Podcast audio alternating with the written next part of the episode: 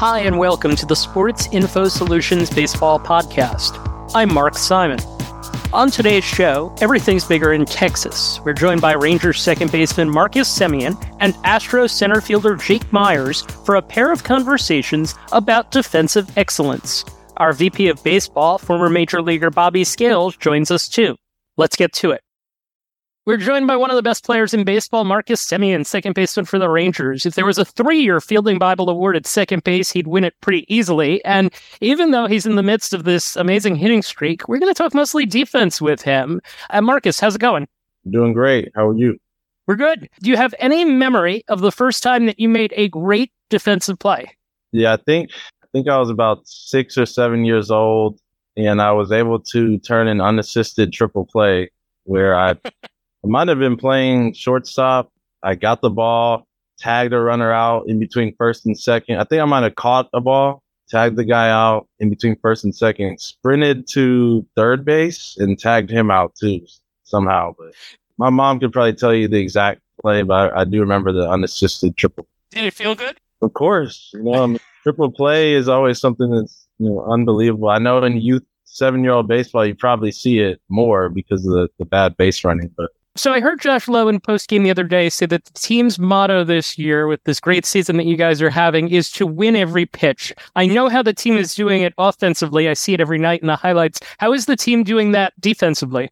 Well, there's a, there's a lot of different ways. I think first and foremost, we have athletes on the field, guys who can run, guys who can move around, and guys who work on their craft. You know, we have good coaches. We actually have two infield coaches an outfield coach who, you know, is not too far removed from playing and Will Venable, who has learned a lot about just positioning. And of course, he knows all the drills and things to get better. So, you know, we have a good thing going here. We use our, the data to the best of our ability. And then we also use feel once we get in the game. How do you use data?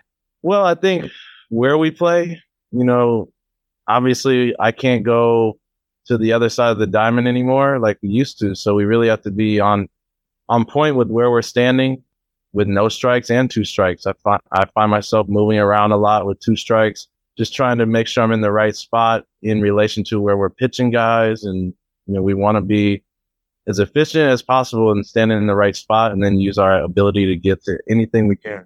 So this has become a theme of the last couple of episodes that we've done. Josh Rojas was talking to us about how the strength and conditioning staff essentially worked to re uh, to help him adjust to a new defensive approach at third base and how it's done wonders for his game this season. And I'm curious, as you've gotten older, particularly, how have you and the strength and conditioning staff kind of worked to accommodate your body to maximize what you can do both at second base and to play every day like you do? Yeah, I think when you talk defense and middle infield or any anybody who needs to be, you know, quick reacting, you know, I think I take away or we got rid of the cardio and did more sprinting and we did more lateral movement and ladder work and things that, you know, I call it the, the dark meat muscles. You, know, you want to have quick twitch muscle work going on and especially in the off season. And once you get into season, we play every day. So those, those reps come, but those are things that we definitely worked on. We were talking with Jake Meyers of the Astros as well about his pregame preparation. He was telling us a story about making a catch at Miller Park where he crashed into the fence. What's your pregame prep like? My pregame prep is pretty much fungos. I make sure I get three to five balls at each position where I'm playing and, you know, each direction where the ball may be hit. So that means, you know, three backhand, three forehand. And I go to a different spot where I may be playing that night, three backhand, three forehand and I work on charging the, the ball and turning double plays. And you know, it gets me going and makes me feel like I'm prepared for the game. And I, I definitely want to take ground balls every single day.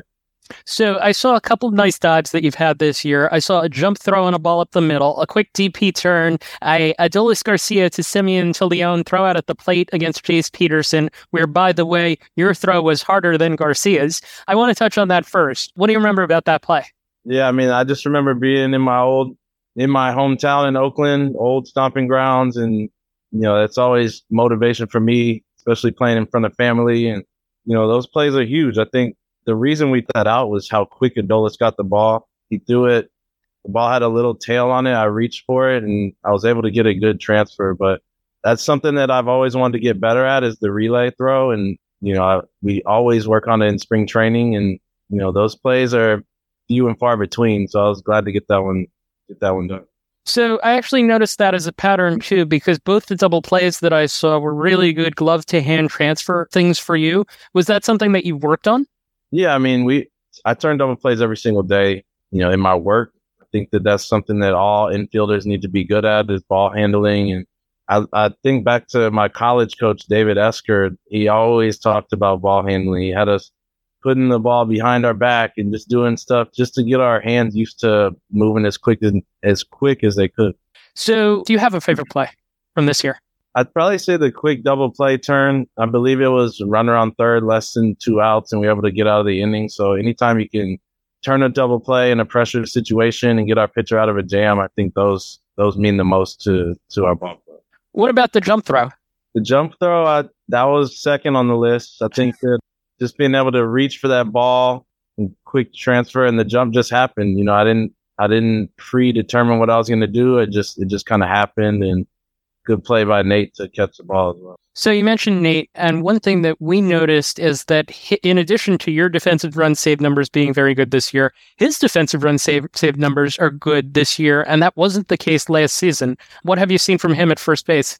Well, I think me not being deep in right field is actually helping both of us in a way. The reason I say that is because if I'm over a couple steps to my left, closer to him, he's able to move over to the line. So he's, we're working as a unit to get every single ball and make every single out. And I think that there were plays last year where he had to go to his right that are, you know, we didn't get out sometimes on the PFP that are now outs where if I'm close to him, I tell him just go to the base. If I'm over more straight up, he knows he's got to go get it. And we're just working really well together. This is year two for us. So those are things that we learn after one year.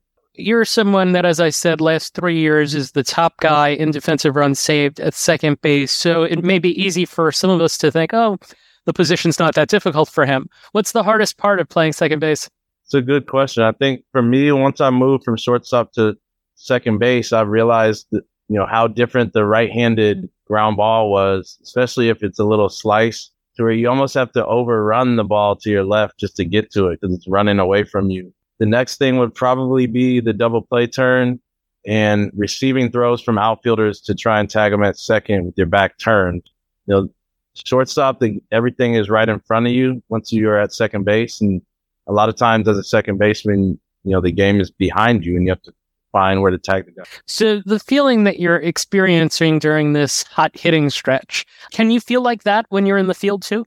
Definitely. I think the focus is the number one most important aspect of playing defense. And what I mean is when you're out there, you're focused on the hitting zone, you're focused on the batter's swing, and your timing is right. You're watching the pitcher when he starts, and you know there's times where hey, you may have a bad at bat the inning before, and you take a pitch off because you're thinking about whatever happened, a bad call or bad swing or, you know, so being able to individualize every single pitch and have full attention every single pitch is definitely something I try and do. So we should bring up the hitting streak just because it's there. What has the, this last 25 games or so been like for you? You know, it's been fun because we've been winning. You know, I, I always want to score runs. So that means have a good at bat, get on base. You know, if I'm swinging at the right pitches, I'm getting ahead in the count. If I'm hitting the fastball well and taking the, the off speed out of the zone, I'm going to be in a good position. Those are things that I've been doing lately. Those are things that I strive to do the entire year. There are times where you get more pitches to hit than others. And, you know, a lot of hitters sometimes try and chase, chase hits when they're not getting anything to, to hit. So um, this, these are things that I've kind of learned over the years and hit, hitting streaks are great, but I'm trying to score runs every single game two other questions for you here. And just going back to defense, there was a play the other day where I think this epitomizes how well it's going for Texas right now, where Jonah Heim tries to throw a guy out at second base. You're going to throw him out. I'm looking at the play on the old nine, and you're covering second. You're going to get the guy, but he spikes the throw. And the ball goes right to Corey Seager at shortstop. He throws it back to Heim, and they get the guy coming from third to home for the out at the plate. What was your reaction to that? Well, if you watch the video, I'm standing there in disbelief because I knew we had an out at second. And I thought back to like my high school days where we used to have a play where we would throw it to the middle infielder, like the off middle infielder. And sometimes the runner at third would run because they're trying to cheat and steal a run. But in that case, Jonah is supposed to be reading the runner at third. And he, I think he got thrown off by Caballero because he may have jumped a little bit. And, you know, I'm looking at second, like we could have got this guy out before he scored anyway. And, you know, that's how it's been going for us. You know, we've been getting lucky, but we've also been playing some really good defense and ultimately winning ball games. And to close, uh, who's someone on this team whose defense we should be more aware of? Ooh, that's a good one. I really have been impressed with Jankowski. Home run robbery? Yes. I mean, he's a guy who hasn't gotten as much playing time in his career as maybe he deserves. We picked him up, you know, on a minor league deal. And right away, when we took infield, outfield, I saw how good his arm was. He's one of the fastest runners on our team with the sprint speed and his, you know, he's just solid. He's a veteran presence. He's hitting well. You know, which I definitely love how fast he is out there and how fundamentally sound he is. Yeah, he's been great. Marcus Semien has been great as well. Thank you for taking the time to join us. Best of luck the rest of the year as the Rangers continue to roll on. Thanks, Marcus. All right. Take it easy. We're joined by Jake Meyers, center fielder for the Houston Astros. Jake's played about one major league season, the equivalent thereof, in center field. And in that time that we're talking, he has 13 career defensive runs saved. Not quite league leader, but close kind of numbers if you put them over a full season. Hey, Jake, how's it going? Good. How are you doing? Can remember making a great defensive play. We always start with that.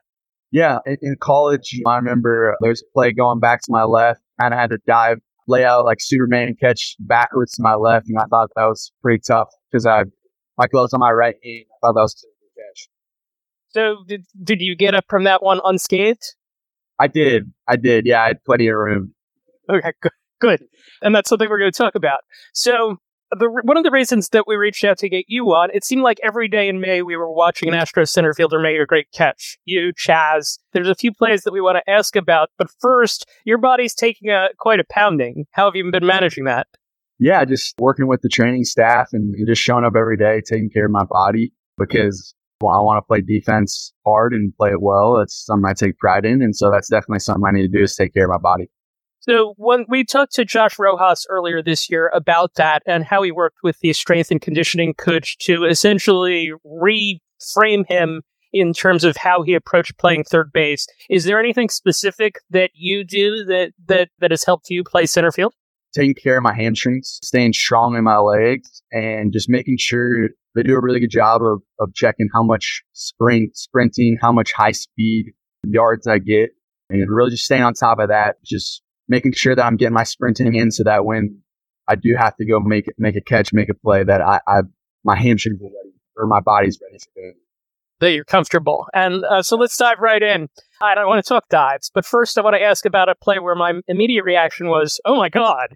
And that was May 22nd against the Brewers. Owen Miller, 405 feet to dead center. You get a good jump. The ball's going 105. At your peak, if I'm doing the math right, you're going about 20 miles per hour. You catch the ball and you go into the wall hard and you got back up. How'd that one happen for you?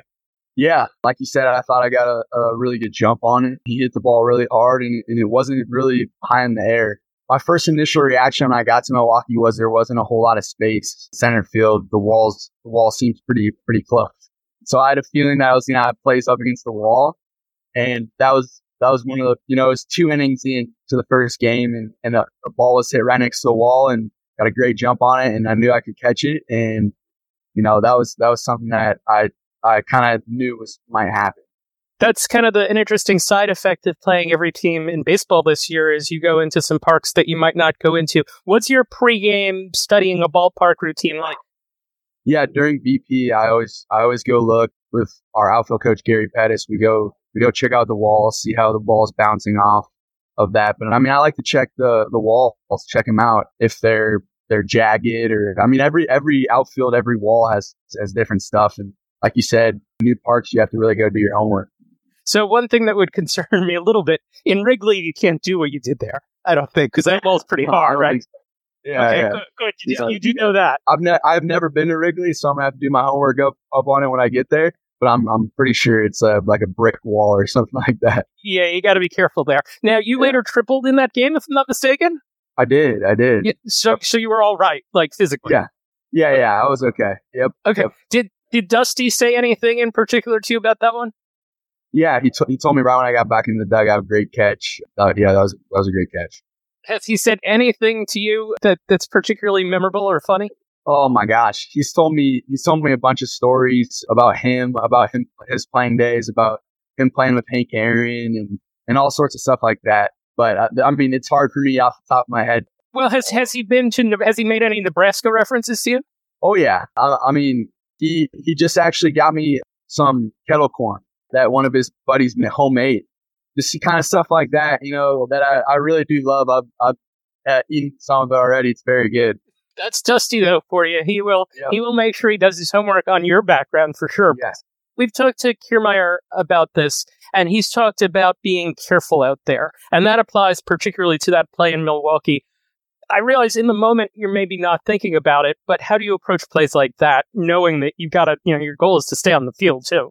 Yeah, I mean that's a veteran talking right there, talking about being careful. That's that's something that because of because of what happened to me in 21 is something that I have to continually learn learn about because you're more valuable on the field than you are off. But you also need to to make the plays that that you can make. And so it's finding that fine line of, of wanting to take the risk, when to take the risk and when not to. So I did say I wanted to talk dives too, in addition to crashes. And you had one against Brandon Drury about a week ago. A ball sliced at an 11 degree launch. That's a really low line drive. And you were mm-hmm. still able to get under it. We had the out probability on that ball at about 25%. And I'm curious, how do you handle the low line drive? Yeah, I mean, I knew that ball was hit really hard. Those low liners can really be depending on how they strike the ball. So if it's a backspun baseball or if they hit it perfectly, it's knuckling or if it's topspun, thank goodness that ball was a little bit more backspun. And so it carried out to me a little bit and gave me a chance to, to get under it. So there was another one that I saw. This one was back in May, and you you just mentioned the different types of spin off the bat. And this one, it looked like maybe you didn't necessarily read it as well. And that was a diving catch that you made on Ohtani. I'm curious if you could walk us through that one. Yeah, on that one, I didn't. I could not tell how he hit that ball, and at the last second, I I realized it was more of a topspin ball. And, and sometimes you you get to the ball or you get to a good position, and you kind of have to just be athletic and try and catch the ball because number one rule is catch the ball. So it doesn't matter how you do it, just catch it. Do you watch? Uh, so I watched film and I watched the all nine on that, which we have access to. Do you watch your all nine to kind of see how you react to balls? Yeah, yeah. I'll go check on some of the plays. A lot of times it's the plays that I miss because those are the ones that keep me up at night. Yeah, I'll, I'll check them out and kind of see what happened, how it happened, uh, how it happened. Because really, when I'm on the field, it's all it's intuition. There isn't much much going on upstairs with me. It's just kind of play the game like I know how to, and, and I, I thoroughly enjoy doing that. That's something I, I absolutely love and take a lot of pride in playing playing outfield. What goes into trying to read someone's swing? Really, I think that's just something that my dad, who played in the minor leagues, kind of taught me to do growing up. That was one of the things that I focused on growing up. I think that some of the other guys didn't really focus on. And so, cause I, I also pitched growing up and pitched in college. And so that was, that was kind of a tool that he taught me for both of those things that I think I just kind of do subconsciously during the game. So your dad taught you that. What did Darin Erstad teach you? Oh my gosh. What didn't Darin Erstad teach me? I mean, I got so lucky having my dad and Darin Erstad coach me in the outfield. Erstad, every single day, we work on a lot of the stuff off the ground, a lot of the spin throws, the the backhand, getting quick, the the first steps with Darin Erstad. During PP is is the best time to get your reps in and your live BP. I think I think that is really key for all the young outfielders out there. Get your live reps in BP and treat it like the game, and you'll get a lot better. So, did he like? Does he essentially tell you what his history was in terms of? I mean, won World Series, but in terms of his defensive play and winning a Gold Glove at a couple different spots. He would never tell you. No, he would never tell us. But but we we knew exactly exactly what he was about because one thing I'll never forget, he would always walk in and he would have his glove tucked into his his pants in the back, and he knew and he knew at any moment he could break it out and play center field with with anybody. And I just loved that. Like that I just loved that. And so he would he would hit us fly balls and really challenge us in a bunch of different types of ways and and it made me a lot a lot better. What's the hardest part about playing center field for you? Specifically in the big leagues, the balls that are backspun, low liners, it can be tough sometimes to know how much they're going to carry. Because when I got to the big leagues, I feel I felt like backspun baseballs would go a good 30 to 40 feet farther. So my, my initial read, I would run to a spot that I thought the ball would be, and it would actually carry a little bit farther. That that has been kind of an adjustment for me in center field. Do you feel you've handled it all right? Yeah, yeah. With more reps, with more reps, now it's a lot more natural. Cool. Just a couple of quick hitters before we let you go here. Better moment for you, the catch that you made against Milwaukee or striking out 20 in a high school no hitter? Oh, man. That's a tough question. That's a tough question. I'm going to go with the catch in Milwaukee. Yeah. All right. We won't tell your high school friends. You had four hits yesterday. We're talking to you on Wednesday, four hits and a home run. What should we know about your hitting this year? Just trying to simplify and help the team win in any way I can, get on base. And I think it's helped me just kind of see better pitches over the middle of the plate, but put the barrel on it. And last thing, and this question is intended in good fun. Would you have caught the ball that Chas caught in the World Series last year? That's a great. That's a great question. No, that was a fantastic. That's the catch. That's that's a fantastic catch. I think as any outfielder, any outfielder would want to say they catch every ball, but in that moment, I think what made that moment so special was that Chas was in the right spot at the right time and made the catch. And and that's that's why it's such a great catch is because it was it was to solidify the World Series. Cool. Well, maybe you'll get one one of these days too. Yes, hopefully. Hopefully. Jake Meyers, thanks for taking the time to join us. Best of luck the rest of the year. Thank you. Appreciate it. Bobby Scales is our VP of baseball. He joins us now to talk about a couple of different things. One is some of the stuff that came up in the Jake Meyers interview. And I know that one thing that particularly intrigued you was his talk about scouting out Miller Park during batting practice before his first game there when he happened to make that great catch. What was your take? Well, the key piece of that is, and that, that's a good job by the player development staff that had Jake in the minor leagues, and also by the the current big league staff and the the coach that's uh, uh, responsible for the outfield defense as well. When you go to a new ballpark, even if you come, even if you come to the major league and it's your home park, the first thing you have to do is have an is have a really detailed walk around the outfield. You're going around the outfield. The, oftentimes the, the outfield coach has a fungo. He's getting balls off the pads that's this pad is dead. This pad is alive. This one looks brand new. How does this ball come off? There's chain link here.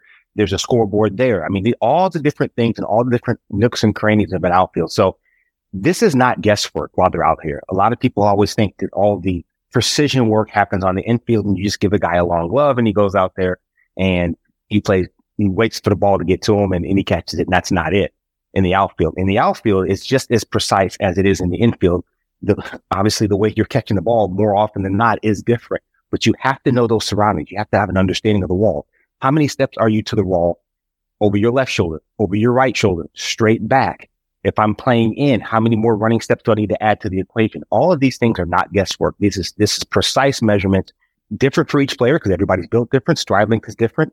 All speed is different. All of these things are different. The warning tracks in different parks are of different material and they're different sizes as well. So these are all things that every time a, a major league outfielder goes to a, a new stadium or in the, in the, in the case of Toronto, the, the dimension or Detroit, even the dimensions are changed in a stadium. You have to investigate these things and become comfortable with them as soon as possible. So you know exactly what's happening when that ball is in the air.